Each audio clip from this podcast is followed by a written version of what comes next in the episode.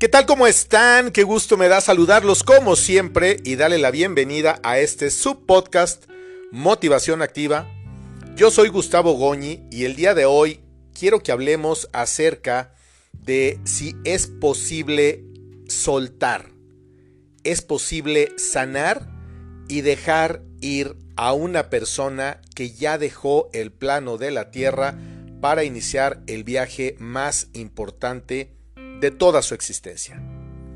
Quienes me hacen el favor de seguir seguramente saben que el 24 de febrero de este año 2021 mi madre falleció para la Tierra y trascendió para el universo.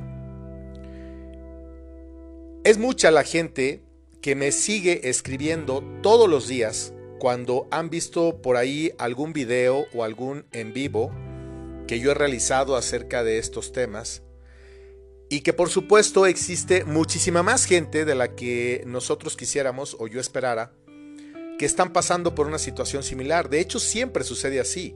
Lo que pasa es que ahora, con este tema de la pandemia y del COVID-19 que nos viene azotando al mundo desde hace ya casi un año y medio, la verdad es que nos, metió en una dinámica de enfermedad, de hospital, de muerte y de miedo a prácticamente todo el planeta.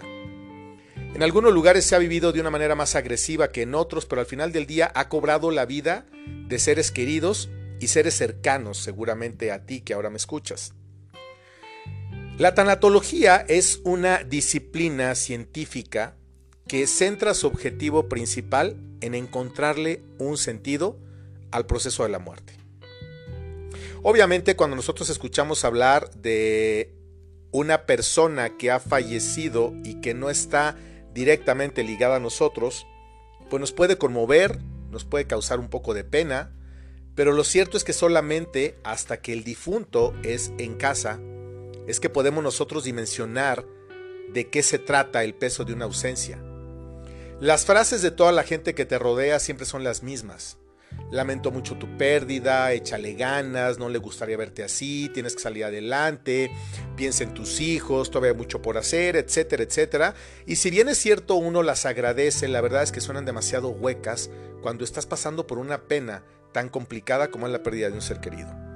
Entonces quiero que hablemos de algunos puntos que para mí son importantes. Lo primero que habría que preguntarnos, o habría que decirnos a nosotros mismos, es de quién se trata la pérdida. ¿De quién estamos hablando? ¿De nuestros abuelos? ¿De tu papá, de tu mamá, de tu hermano, de un hijo, un sobrino, un amigo muy cercano, un vecino? ¿Por qué es importante? Porque no es lo mismo uh, la relación que tú puedes tener con un sobrino, que pueden llegar a quererse como un hijo, a que sea un hijo tuyo, o que pierdas a tu papá o a tu mamá, o a un hermano. La verdad es que sí tiene mucho que ver primero de quién se trata, porque aquí también existe un fundamento que nos marca a nosotros, los que tratamos de ayudar a las personas, es saber qué tan, tan profundo puede ser el dolor que tenga. Porque si bien es cierto, perder a un abuelo puede ser muy doloroso cuando estás muy cercano de ellos, familias muy integradas, etcétera, etcétera. Bueno, cuando se trata de tu papá, en el caso de las mujeres les pega mucho la ausencia de papá.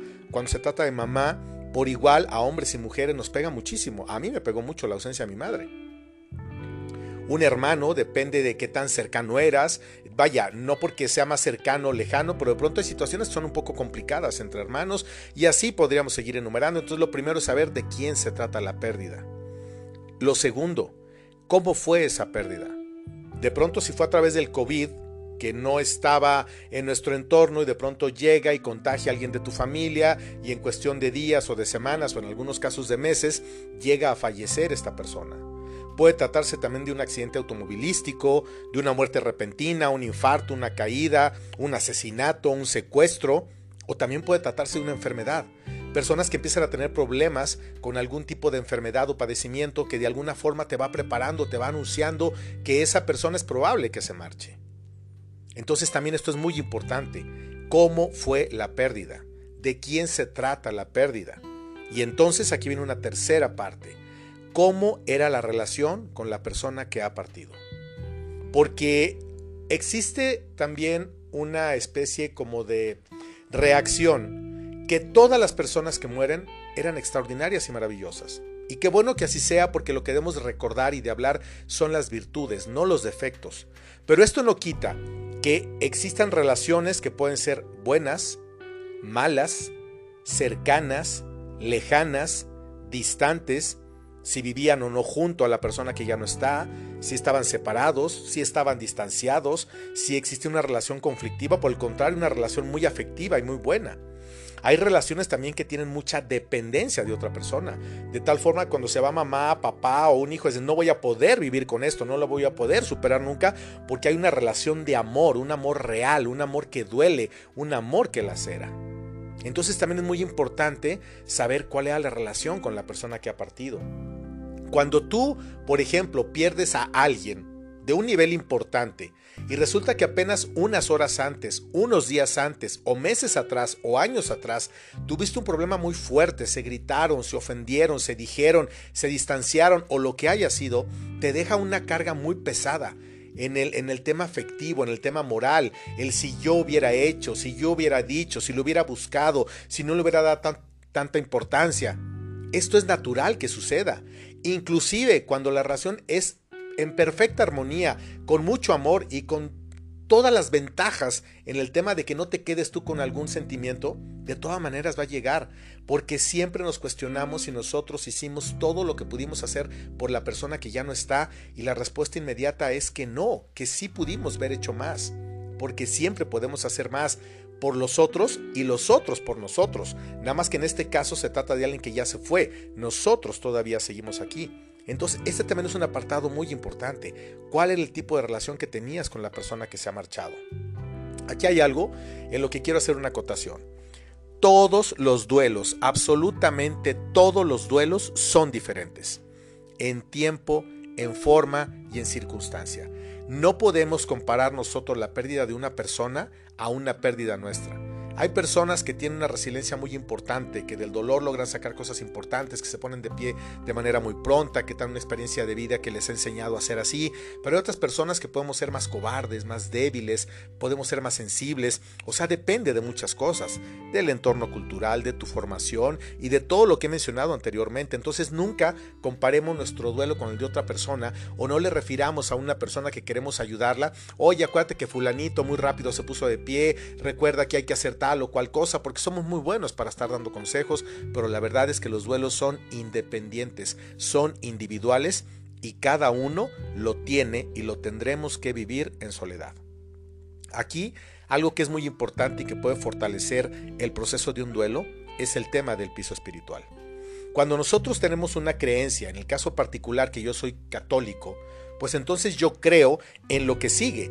Creo en la dimensión después de la vida en la tierra, que es una dimensión que puede ser el purgatorio, que puede ser el cielo o inclusive el infierno. Pero nosotros no tenemos que evaluar cuál fue el comportamiento de la persona que ya no está.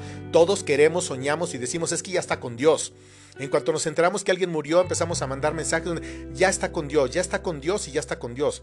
En la infinita misericordia de Dios es posible que así sea, pero probablemente no. Lo que tenemos que hacer es orar y pedir por la persona que ya no está, pero este no es el tema ahorita. El tema es que si nosotros no tenemos un piso espiritual sólido y firme, no solamente creer en algo, sino que vivas de acuerdo a algo. Eso es lo verdaderamente importante. Tu piso espiritual es el que al final del día te va a empujar a que tú logres salir de una manera más pronta o más lenta en el proceso de una pérdida de una persona que está cercana a ti. Es natural que en un principio te enojes con Dios, que pienses que es una muerte injusta y muchas cosas más, obviamente dependiendo, como decía en un principio del podcast, de cuál fue la razón por la que este, esta persona tan cercana a ti ya no está.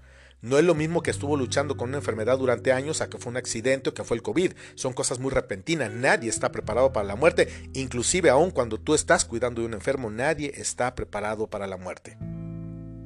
Nosotros, desde que nacemos, tenemos un contrato firmado con la muerte.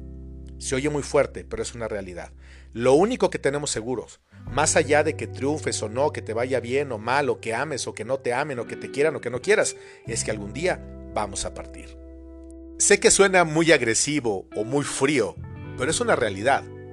Hasta ahora yo no conozco a nadie que sea eterno, salvo Dios, pero de ahí para abajo, que somos todos, nadie, por muy bueno, por muy brillante, por muy rico, por muy famoso y por todo lo que le quieras agregar, todos tenemos que morir en algún momento y este puede ser mucho más pronto de lo que nosotros pensamos.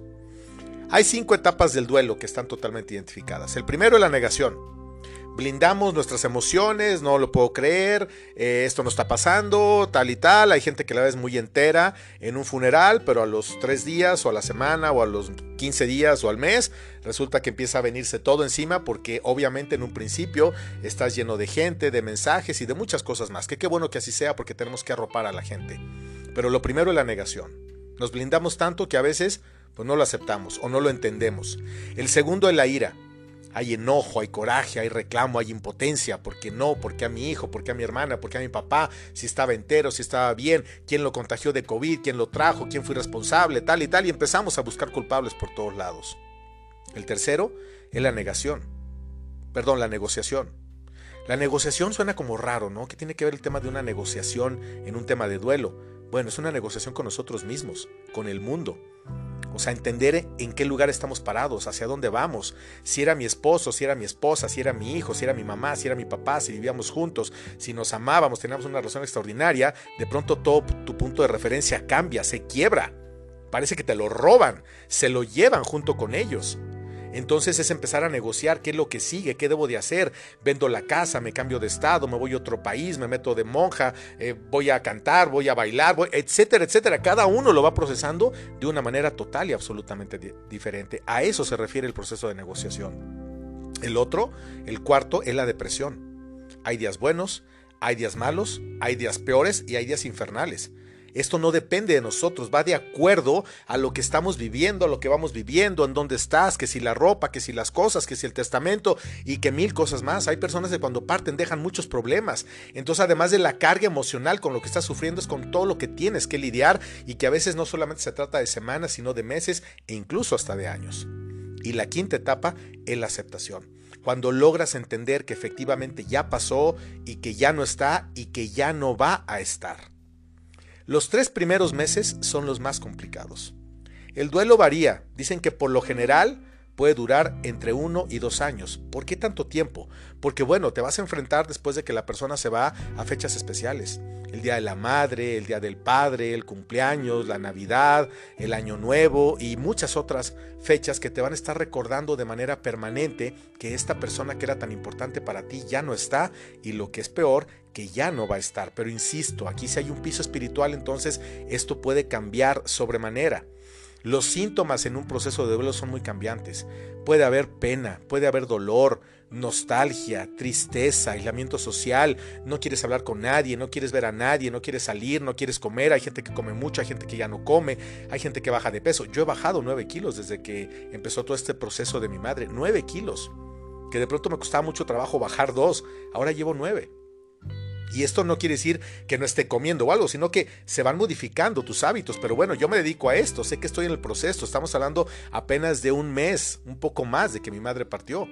Si tomo en cuenta que fue el 24 de febrero, el Día de la Bandera del año 2021 en el que nos encontramos, entonces quiere decir que en este momento, que estamos en marzo, pues entonces tenemos apenas un mes y días. Entonces estoy en ese proceso y estoy en ese camino y yo también subo, bajo, me quiebro, lloro, me, río, me, me, me me terapeo yo solo y mil cosas más, pero de verdad es un proceso que tenemos que vivir nosotros en soledad y en crudo. ¿Esto qué quiere decir? Que tenemos que enfrentarlo tarde o temprano. El hecho de que te vayas una temporada a casa de alguien o alguien se venga contigo, digo, es muy bueno, o sea, sí sirve, sí ayuda, pero va retrasando más tu proceso de duelo. Lo mejor es que lo vayamos enfrentando, que regreses a casa si vivías con tu esposa, con tu esposo, que entres al cuarto de tu hijo, que vea la ropa, que vea los juguetes, etcétera, etcétera. Pero insisto, cada proceso es diferente y dependerá de todo lo que ya he mencionado en, en el inicio de este podcast. Según el nivel de depresión, aquí sí es muy importante buscar ayuda profesional. No necesariamente tiene que ser un terapeuta o un tanatólogo, puede ser un sacerdote, puede ser un pastor, puedes acudir a lecturas en libros, hay libros extraordinarios que te ayudan a solventar todo esto, hay podcasts, hay conferencias, hay charlas, ahorita no tanto pues por el tema del COVID, pero en algún momento esto tendrá que reactivarse o puede ser a través de línea o qué sé yo, sí tratar de buscar algo de ayuda, porque las palabras de las personas que están cerca de nosotros nos rebotan mucho, no les creemos, incluso hasta nos pueden llegar a molestar. Yo una terapia que recomiendo mucho es que escriban, que escribas todo lo que está pasando, todo lo que estás sintiendo y no tanto para que saques un libro. Si se puede complementar eh, en el futuro para ello, qué bueno porque puede ayudar a algunas personas, pero si no que sea para ti mismo, un recuerdo que tú guardes para ti y algún día entenderás cuando lo leas tiempo, tiempo adelante que era algo por lo que tenías que pasar. Algo que también es muy bueno es que se metan a clases de teatro. Insisto, ahorita por el COVID no se puede, pero cuando se puede es extraordinario porque ahí te enseñan a manejar las emociones y puedes tú poder, eh, puedes llegar a sacarlo de una manera más pronta. Por supuesto que si hay un nivel importante de depresión o de otros signos, bueno, lo ideal es acudir a una terapia o con un tanatólogo, porque ellos tienen las herramientas o tenemos las herramientas para poderte ayudar a que tú lo puedas hacer. Pero para mí, algo que es indispensable es el tema de Dios. Si yo no hubiera estado tan cerca de Dios, no ahora, sino en estos 12 años que tengo de proceso de cambio en mi vida y de conversión, que yo le llamo de regreso a casa, la verdad es que seguramente las cosas serían muy diferentes. Esto no quiere decir que no duela, sino que lo está doliendo de una manera diferente. Lo vine a entender de una manera diferente y fue un proceso, en el caso particular con mi madre, que fue de tres años, después de meses, de semanas y de días que lo he repetido y lo repetiré. Nunca estuvo en un grito, nunca estuvo grave, nunca tuvo que ser hospitalizada, ni nada de esas cosas, pero una velita que cada día se va apagando y a veces yo no sé si te duela más ver ese consumo, el que está un ser que tanto amas o que sea repentino. Finalmente, hay quien preferiría estar cerca de su ser querido, cuidándolo y todo, pero también es un poco egoísta el querer que no se vayan con tal de que no nos dejen ese hueco en el alma. Al final, las personas que se van nos van a dejar una pequeña marca en el corazón y esa va a estar con nosotros el resto de nuestra vida.